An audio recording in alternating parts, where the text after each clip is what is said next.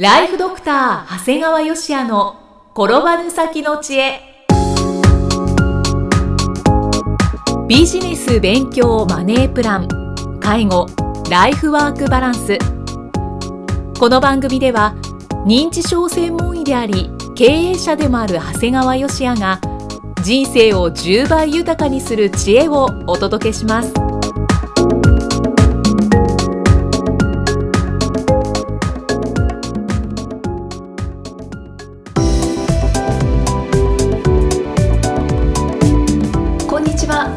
です。ライフドクター長谷川芳也の転ばぬ先の知恵、今回はだいひゃくきゅうじゅういっかいです。長谷川先生、今回もよろしくお願いします。お願いします。さて、今回はどのようなお話でしょうか？今回はね、母は暴君って、まあ、私の母の、えー、話になるんですが、はい、親子旅行をするとですね、まあ、親子旅行って、まあ、僕の父親と母親と姉といわゆるそれぞれ僕たちの子供や奥さん、姉の旦那さんや子供を連れて行かずに親子で行くという親子旅行をするんですが、うん、はい、前回が親子旅行の話でしたね。で、その時に母親の教育、はい、これ調教じゃないかなと思う時があるんですが、えー、その成果を感じるんですよね、はい、外来やってるとね、高齢者で奥さんがいないと何もできない人って結構いらっしゃるんですよね、うんうんうん、まあそれって結構微笑ましいかなと思う時もあるんだけど、はい、そんなんで奥さんに先立たれるとね、とても迷惑なんだよねはっきり言われますね。迷惑なんですあの奥さんに甘やかされた大きな子供の面倒はね、本当誰も見れないんだよね。そうですね。で、これ結構ね、昔の話かなと思うとね、はい、最近の若い方でもそれこそ旅行の準備からもうそれこそお風呂入ってる間にパンツの用意をしてもらうまで、えー、こう全部奥さんに任せられてる方がいるんだよね。あ、改めて聞くとちょっと引きますね今時ね、まあ、ちょっと羨ましいってとこもあるんだけど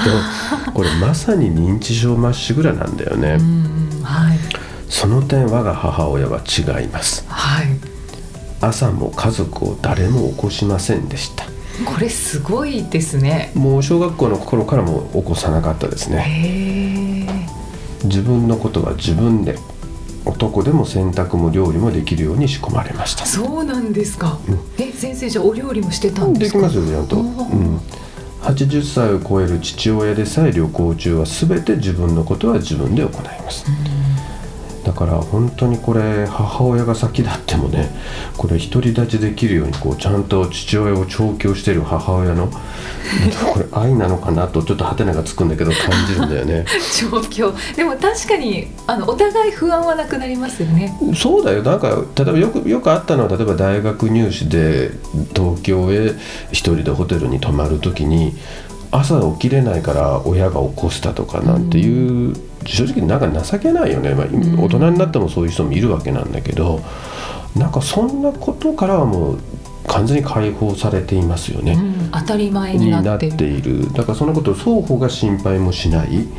ん、できっと聞いてる人、そうでない人いっぱいいると思いますよ。未だに人に起こしてもらうだとかねそうですね、うん、だからそこでなんかあのいい教育というか調教してもらったなと思ってますね、はい、ちなみに母親はね、えー、私と姉に、はい、こうなくした時に備え財布はいつもふたつ持っていなさいって言ったんだよね、はい、でこれはあのいわゆる普通に使う財布以外にカバンの奥の方にもういっこ入れてあるんだよね。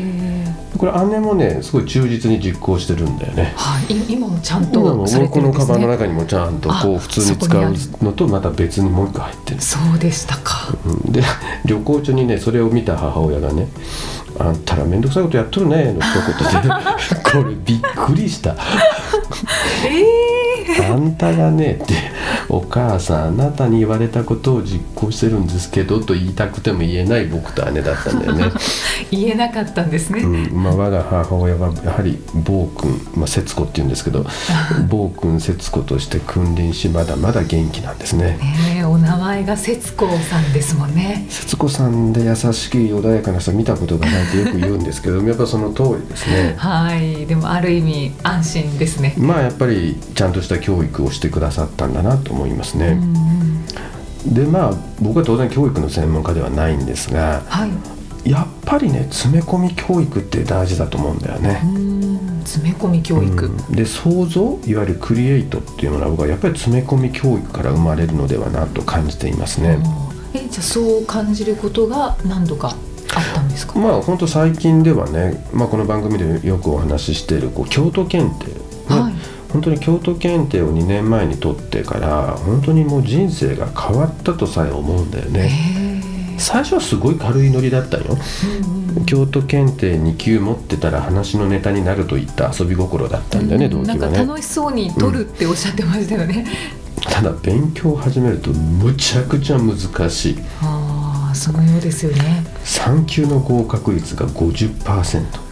ト、に級の合格率が にじゅうごパーセント、はい、いっ級に至っては よんパーセント、 一桁。もうねこれ僕ら試験っていうものを僕ら作ったりもするんだけど、うん、この合格率ってねこれ驚異的に難しいんですよ、うん、で特にこれ受ける人はもう好きで受ける人ばっかりでしょ。そうですね。無理やり強制的に受ける人はほとんどないわけだから、はい、それでこの合格率はね異常、うん、相当問題の質は難しいっていうふうに僕らやっぱりいろんな試験くぐり抜けてきた時に、うん、あのやっぱ思うんですよね、はい、もう試験内容は歴史、史跡、神社、寺院、建築、庭園、もう庭園なんてもう最後もう気が狂いそうなぐらい庭園だけの本買ったぐらいですからね。そうなんですね。美術、伝統工芸、伝統文化、花街、祭りと行事、京料理、京菓子、習わし、言葉と伝説、地名、自然、観光学、もう京都に関することは全て出題されるんですね。えちょっと幅広すぎですよね。でこんなことまで聞くと不満を持っても文句があれば受けなきゃいいだけなんですよ。あまあまあそうですね。好きで受けるからですよね。だから黙って情報を詰め込むんです。もうとにかく京都の地図を開き、えー、の寺社仏閣通りの名前を叩き込みながら勉強したんだよね。もう女ファイナンシャルプランナーの試験なんかよりはるかに難しかったよ。ただね合格してみると、はい、名所旧跡の位置関係は分かる。さらに季節ごとのどこで何が花が咲いてるかも分かる。いいですね。結果どの季節に行ってもそれなりのプランニングができる。ああ、じゃあやっぱり知識を持つって劇的に変わりますね。変わりますね、うん、で本当に基礎知識が叩き込まれてると全然関係のない例えば小説の中で、はい、何気なく三井家の菩提寺の真如堂を参拝するみたいなことが書いてあるとあああの真如堂ね紅葉と三重の塔と庭園の映像がっていうふうにさらっと普通の人なら流してしまうところがイメージまでいくはず。例えばあと幕末に松平片盛が今回光明寺に陣を構えたこれ歴史的事実としてみんな知ってるんだけどでもなぜそこに構えた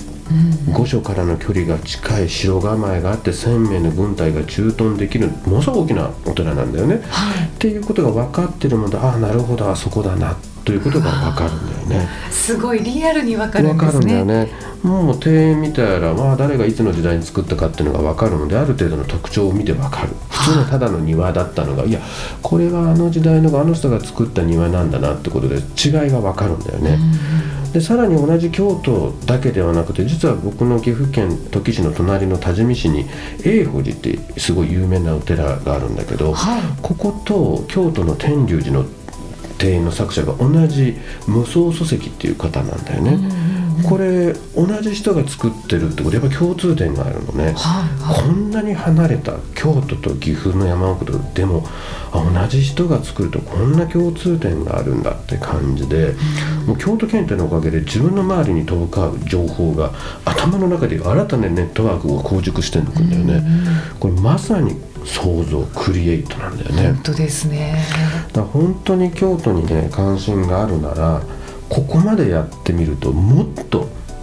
面白くなるからイキさんどうですかこの醍醐味を味わってみませんか。本当ですね。だから勉強法は詰め込み方式でですね、まあ、勉強法はまたいろいろあるんだけどでも詰め込むぐらい一生懸命言えるということで、はい、あのまた合格のあれを待っております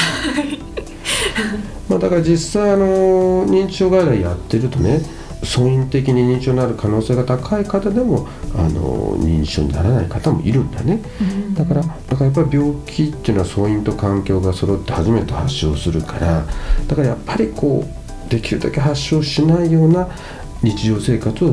過ごすためにもこういう新しいことをやるととってもいいわけなんだよね、うんはい、で特にやっぱりこうネットワークってすごい大事なんだよね、うん、頭の中のネットワーク、 ネットワークで、これあの実務上のネットワークもあるし脳細胞としてのネットワーク両方あるんだよね、うん、だから高齢や認知症になれば脳細胞は減少するんだよね、はい、でもその減少した細胞が減少していってもネットワークがこう育児にもこう張り巡らされている人は少々脳細胞が減少してもある一定のレベルを維持できるんだよね。でそもそも人間って生まれた時にはすでにひゃくごじゅうおくこの脳細胞を持ってるんだけども、はい、実は全くネットワークされてないんだよ。あ、ネットワーク化はされてないんですね。生まれた時はでこれがさんさいまでで周囲からの刺激によってネットワークが完成されるんだね。これだからある意味三つ子の魂ひゃくまでっていう言葉は医学的にもきて合ってるんだよね。まさしくですね。でも一回ネットワークを作ったからってあとはもうそのままにしておいたらどんどんどんどん神経細胞とネットワークが共に落ちていくだけだから、うん、やっぱそれ以降もありとあらゆることでネットワークを強固にすることが大事なんだよね、はい、だからその一つの手段がいわゆる僕は詰め込み教育だと思うんだね。で詰め込み教育にするとまた一つのネットワークから新たなネットワークがこう組むんですごく、えー、複雑化していって、えー、より強固なものになるんだなというふうに思うんだよね、はい、だから一時今あのゆとり教育ゆとり教育なんて言っちゃって詰め込み教育を否定している時代になってるんだけど結局また今戻ってるんだよね。ある一定の詰め込み教育はしないといけない、うんそうですね、だからこれねきっとこういう知識がネットワーク化した感動を経験してない人がね詰め込み教育を否定してんじゃないかなと思うんだよね。もう一旦この少々苦労してでも自分たちが詰め込み教育をした感動を覚えちゃうともう自主的に詰め込み教育自分でやってっちゃうんだよね。あ、うん、自主的に自主的にね。で結果として加齢変化や認知症になっても抵抗できうるネットワークが育つんだよね。だからまさに詰め込み教育、まあ、今回は京都検定という話をしたんですが、はい、あの認知症予防にとってもとても重要だと思うもんですから、まあ、いくつになっても新しい挑戦実際京都検定なんて何の関係もないことをやったんだけどもやっぱり良かったなと思います、まあ、きっとイキさんもこう取られるんじゃないかなと思いますけどもはい、うん、頑張ろうかな。さん級ぐらいならやってみてもいいかな。あ本当ですか、うん、まあ ごじゅっパーセント だけどね。そうですね、うん、そうですね、はい、さん級は僕はもう本当にあのいちじかんはんの時間制限さんじゅっぷんで出てきたけどねだからすごいですよね。ほぼ満点近くで出てきましたけどね。はい、うん、なんかお話を聞いたことがありますけど、うん、本当にこうパッパッパッパッともう答えが出ちゃってそうそうそう も, うもう時間マークシート塗ってる時間だけみたいなあと答え一瞬で出てるから全部すごいな。うん、まあ、やっぱりそこまでやらんと人生は豊かにならないね。そうですね、はい、いや本当に先生を見ているとそのように感じます、はいはい、ありがとうございます。えー、では最後に長谷川先生のもう一つの番組をご紹介いたします。タイトルは診療より簡単ドクターによるドクターのための正しい医療経営の勧めで医療法人ブレイングループが実践し構築した医療経営の方法を余すことなくお伝えしています。長谷川先生本当に内容が濃いですよね。そうですね、あの、まあ、ブログに書いたりこの放送でしたりっていうのはやっぱり不特定多数の人が皆さん聞けるもんですからある程度やっぱり常識的なことしか言えないんですけどもこれも本当有料で聞きたい人にっていうことですので、まあ、ここでしか言えないっていうようなことを結構お話ししてますので、まあ、どれぐらい言ってるのかということを一度試して聞いていただけるとありがたいですね。はい、ただいま定期購読受付中です。ご入会された方に毎月はつかにダウンロード形式の音声ファイルと配信内容をまとめたテキストをお届けそして シーディー と冊子にして郵送でもお届けします。今なら最初のにかげつかんは無料でご利用いただけます。無料お試し版の音声ファイルテキストもございますのでぜひご利用ください。詳しくは医師・歯科医師向け経営プロデュースのホームページまたは iTunes ストアでも ピーディーエフ で番組内容をご紹介していますのでご確認ください。長谷川先生今回もありがとうございました。ありがとうございました。